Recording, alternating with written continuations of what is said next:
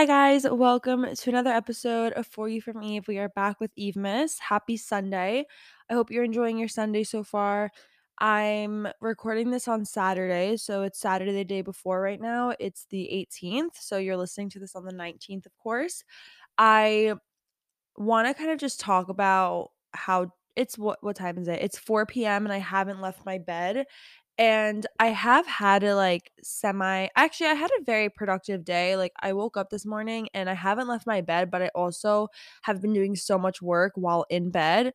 I took a final or I've been working on a final and I just submitted it today and I got my grade back and I got like a 90, so I'm pretty happy about that.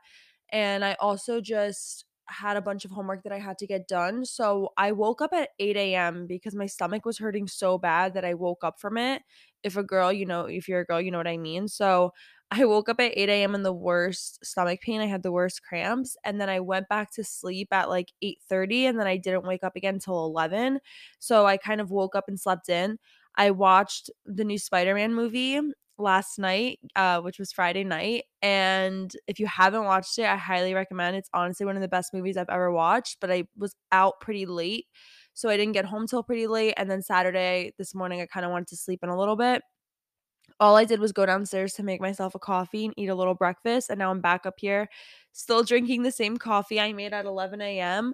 and getting ready to record this podcast episode. I finished my exam work. I did a bunch of homework. I finalized my schedule for next semester, but I'm really upset because one of the classes I wanted to take, I was supposed to take at 2 p.m., which was in between like my other classes. And it's been filled up. And I emailed the professor to like, you know, fit me into the schedule, but she can't do that right now. So it's I have to take the 8 a.m. class, which I don't want to take an 8 a.m. I took an 8 a.m. this semester and it was absolutely horrible. Like I'm so bad at waking up that early and being productive, and especially because my classes go until 5 p.m. So being on campus from 8 a.m. till 5 p.m. is just not something I really want to do, especially on a Monday, because the day after Sunday I'm always just extra tired. So that's definitely not something I want to do. So I have to try to figure out if I can join a different class or kind of just waiting for that one to open up. But for right now, I added the 8 a.m. class. So I finished that schedule. I reorganized my finances. You know, I just got like a bunch of work done. My room's a little bit messy. So that's still something I have to take care of and tackle today. I think when I'm done recording this episode, I'm going to clean out my room. But because it's the holidays, I've been getting so much PR packages and also just packages for gifts. So yeah, there's just like so much stuff in my room right now, so many boxes and wrappers and Christmas, like just so many things. So I kind of feel a little bit drained because of how much work I had to do and how many things I have to get done. Like now that finals are kind of ending, I feel that stress going away. But I do have a lot of work to get in terms of podcast content and social media content like Instagram and TikTok. But also, I'm like, that type of work is fun. Finals work isn't fun. So I feel okay that that's the work I have to get done. But, anyways, getting to this episode, I kind of like doing those little life updates in the beginning of the episode because I feel like I give you guys a lot of advice, but you also want to know who your advice is coming from. You know what I mean? So you're not just hearing random advice from someone, like you're actually, you know who I am and what I do and everything. So that's why I kind of give those little glimpses into my life in the beginning. And also, if you're going through something similar, I know that it can help you to know that someone's going through the same thing and kind of a little bit in a funk and a little bit drained. Um, but in today's episode, we're just going to be doing an advice Q&A with a bunch of random questions. I said this, I think, two days ago or two episodes ago. Um, I had an episode called I Heard You Need a Friend, and I got the best amount of feedback on that episode because a lot of you were like, okay, yeah, I actually really needed to hear this stuff. And so today I'm going to be going through questions that you guys asked from the same Q&A because I didn't get through all of them. So, I'm going to go through those today and kind of just try to answer them the best that I can. So, the first question or piece of advice that you guys want to know is how do I get rid of my commitment issues? And I just feel like when it comes to commitment issues, it probably it stems from a bad experience. You know, I don't think you were born with commitment issues. I think the reason you have commitment issues is because of the lifestyle you were living or the people that you were around or the people that you were with. So, let's say you're having commitment issues in a relationship.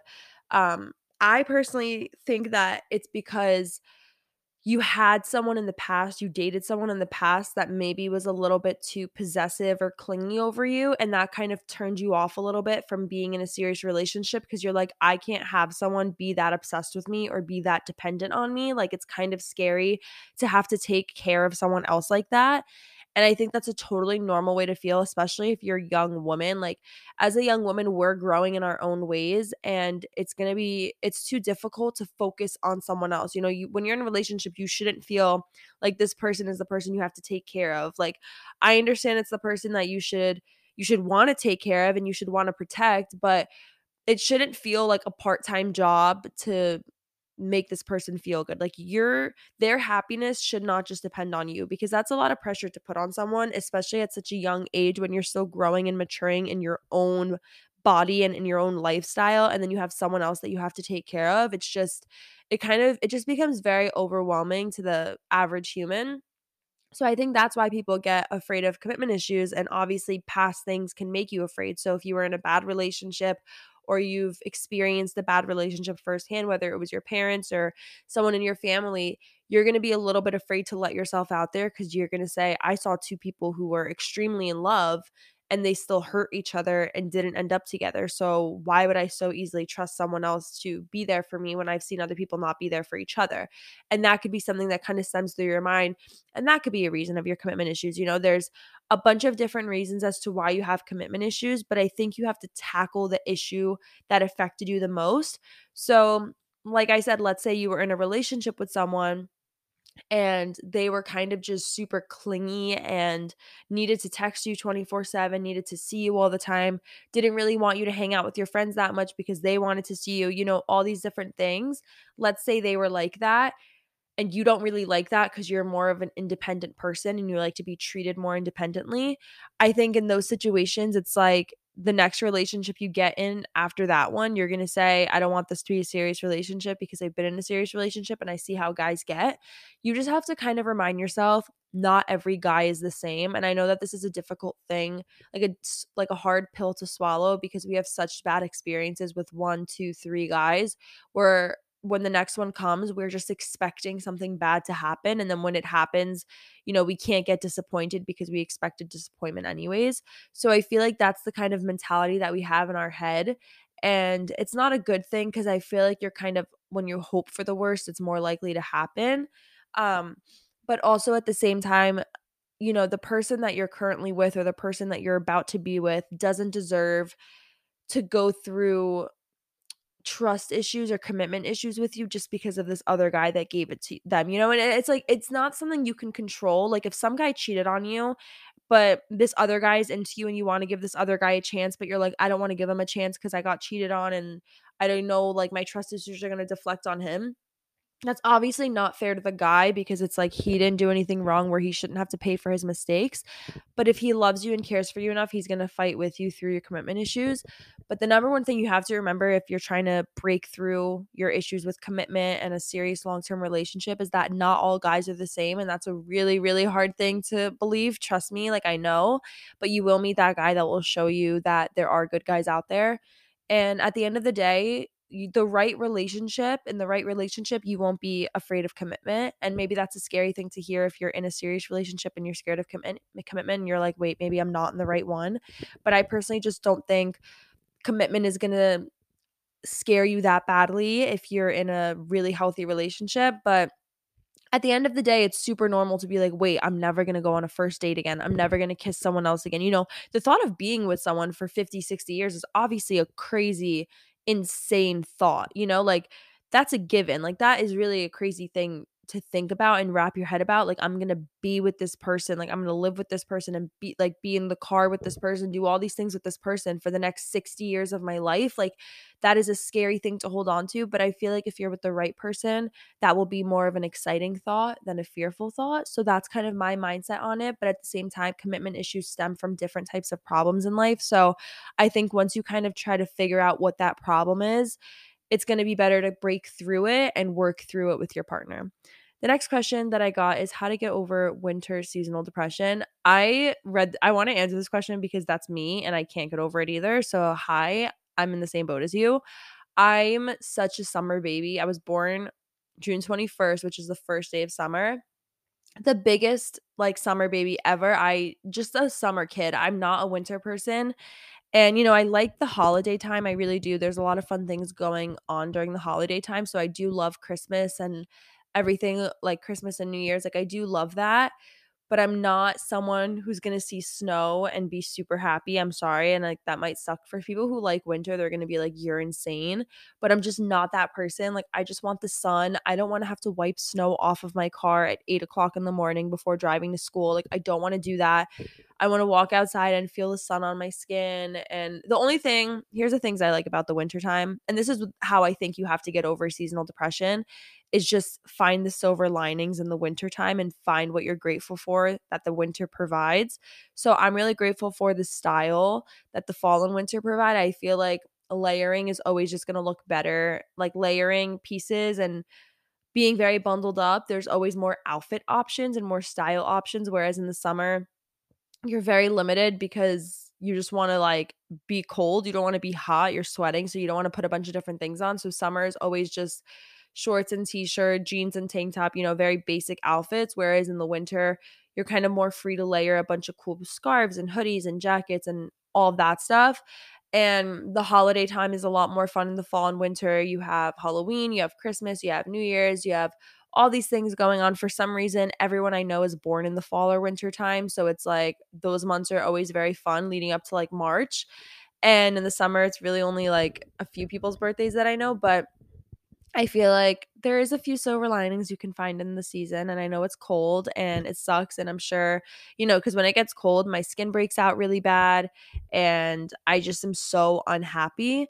But I think at the same time, it's a kind of good to have I I live in New Jersey, so I have I'm a four season state. Some people listening to this are probably not four season states and you probably have summer all year long or you know whatever.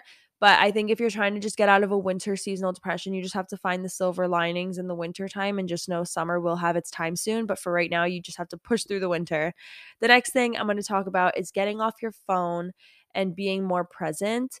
This is actually a really big intention of mine to be more present.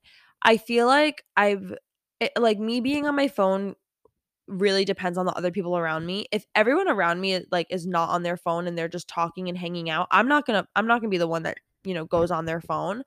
But if I'm in a room with people and they're on their phones a bunch, and they're just like scrolling through it the whole time we're together, I'm more inclined to be on my phone. Sometimes I don't realize if I'm on my phone, especially ever since I started my podcast and social media. It's I'm on my phone a lot more because I'm always checking my analytics and my emails and my direct messages and everything. And sometimes I catch myself being on my phone when I'm with other people and I'm like, okay, don't be that person. Like that sucks. Like, don't be that person. So sometimes I do realize when I'm being that way, but also sometimes I don't.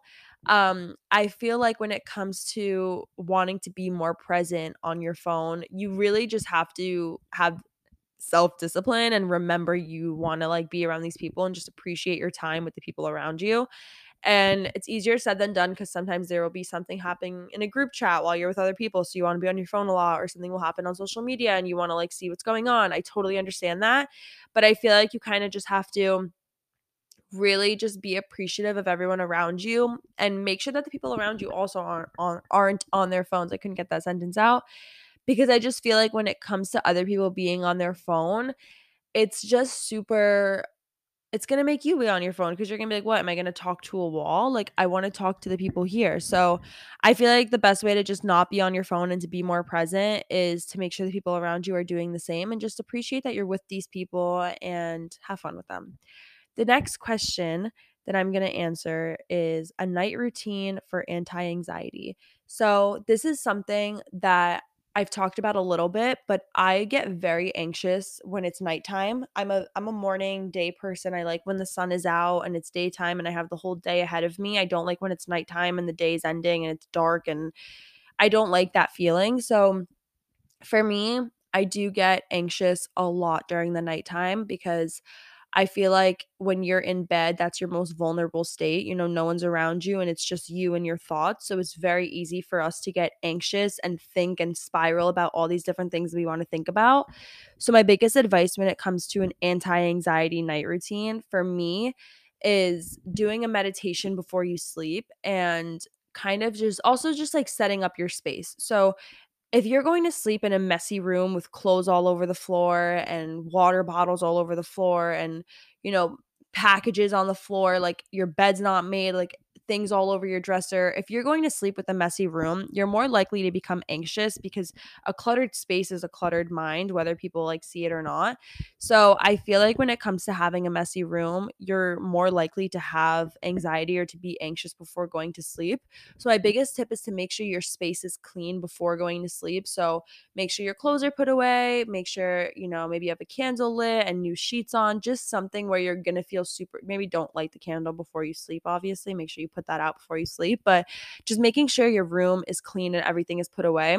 Another thing is just if you have work or school the next day, preparing things the night before will really help get things off your chest and get things off your mind because you're going to not be sleeping. What am I going to wear to work tomorrow? What uh, do I have all my things for school? You know, if you get these things done the night before, then the morning of, you're not going to be stressed out. So, I would really recommend getting these things done right before you get into bed. You know, clean your room and prepare everything for the next day, like your lunch, your school bag, your work clothes, your workout clothes, whatever it is that you have to do, just so you have these things ready and you won't have to think about it when you're in bed already and you don't want to get up.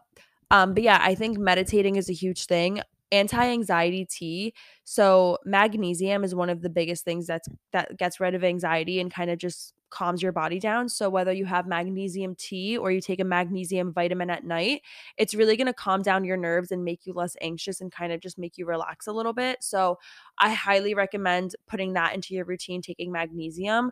Obviously you can make sure with your doctor i mean it is just a supplement vitamin so i'm sure you would be fine but if you want to just double check with your doctor to make sure you know you should be taking that vitamin, but that's something that really helps me with anxiety. I have these gummies that have magnesium and melatonin in them. And I can sleep without them. You know, like if I'm really tired, I can go to sleep without taking that little gummy. But when I take that gummy, I feel the difference of how much more my mind is at ease and how much more relaxed I feel. So I do honestly, you know, recommend taking a vitamin or a magnesium pill and drinking some type of anxiety tea. Journaling out your thoughts, I think, is a really huge thing too, because you'll be able to reflect on your day and take a bunch of things out of your system that you didn't even know was there.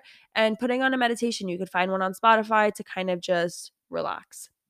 The next question that I got is resting without guilt. And I think when it comes to resting without guilt, it all comes down to is the thing that you're not doing a part of your lifestyle? Because if you're you let's say you work out, right? But you work out like every like for me personally, I haven't worked out in a week because I was having a cold and going through finals. So I have not gone to the gym in a week and I have not felt guilty about it at all. I miss working out, like I miss being at the gym and I'm excited to go back to the gym, but I haven't felt any guilt about not going to the gym. And the reason I haven't felt any guilt about not going to the gym is truly just because I know that I love going to the gym and I know that it's part of my lifestyle and something I like to do. So I don't feel any guilt because I know if I wanted to, like I would, and I know that I want to, but I had to just take some time off and listen to my body and you know, if I was going to the gym while I was having a cold or, you know, whatever, I would have just made my body worse and worse and probably wouldn't have been able to work out longer. But because I listened to my body and took a break, I was able, you know, now I'm able to go back to the gym feeling better and stronger than ever. So I think the number one thing, and, you know, you don't want to make so many excuses for yourself where you're just like, for two, three weeks, you're just on the couch, not doing anything. You know, you want to be disciplined, but the difference between I have a whole episode called self discipline versus self destruction, and that's still one of my favorite episodes I've ever recorded because the difference is is like the thing that you're guilty about not doing, right? If it's something that you already do every day and you know that you love doing it, there's no reason to feel guilt. You know, it's like, let's say you didn't like, I'm trying to think of something people love doing every single day. Okay, like drinking your coffee. If you don't drink your coffee, are you going to feel guilty. Like, no, I mean, mm. coffee is not the best thing for you. I mean, it's not bad, but it's not great. But at the same time, it's like it's part of your routine. So if something that you're doing, whether it's working out or, you know, whatever is part of your routine, you're less likely going to feel guilty. But if it's something that you're forcing yourself to do, then you're going to feel guilty if you don't do it. So if you tell yourself, I have to go to the gym four days out of the week, if you only go to the gym three days out of the week, you're going to feel guilty that last day. But if you just kind of you know, do the 21 day that I always talk about the 21 day going to the gym, right? And now it's part of your routine and you've gone to the gym religiously for three months, four or five days a week. Out of those three months, you went to the gym every single week. And then it's like, you know, four months in and you like don't feel like going to the gym for a few days, you're not going to feel guilty because you're going to be like, I went to the gym three months in a row and I love it and I know I'm going to go back. But right now, I'm not in the mood to do that. So that's kind of where I'm at with the whole mindset of like feeling guilty is because I don't feel guilty purely just because I know that I do what I can and I do what I want to. So I just feel like that's my biggest thing um to not feeling guilty because if you love what you're doing and you're like going to be good at it, then you shouldn't have to feel guilty because it's okay for our bodies and our minds to take a break.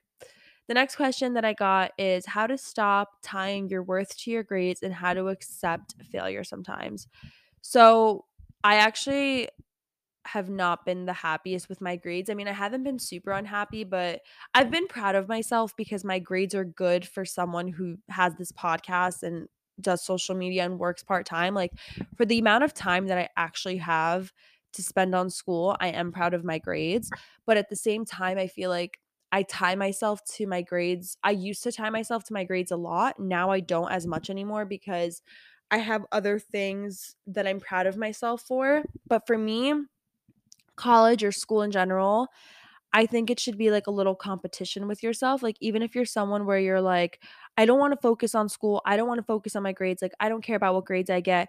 It doesn't necessarily have to be about that. It could kind of just more be like about competing with yourself and figuring it out for yourself. It doesn't necessarily have to be something to put on the books. So I feel like once you get your mindset out of the fact of like, okay, it's not that I you're not worth that number on the paper, you know? And I've done I've talked about this a little bit more in detail in other episodes, but now that like final grades are coming back and I feel like we're all super stressed out, at the end of the day, if you do fail that test, it's not going to change your life as drastic uh, I couldn't say that word as drastically as you think it's going to. Will it bring your GPA down? Yeah, but people a lot of people I know who are working full-time jobs right now are like, yeah, my GPA meant nothing for my job. Like it's more about if you like obviously you want your grades to be good, but just because you don't get a 4.0 GPA doesn't mean you're not going to get an amazing job. It's about the other things that you're putting into your life, the hobbies that you're doing, the person that you're turning into, you know, the passions that you have the extracurricular activities that you do, the clubs you're a part of, you know, do you play any sports? Do you have like a talent that you do?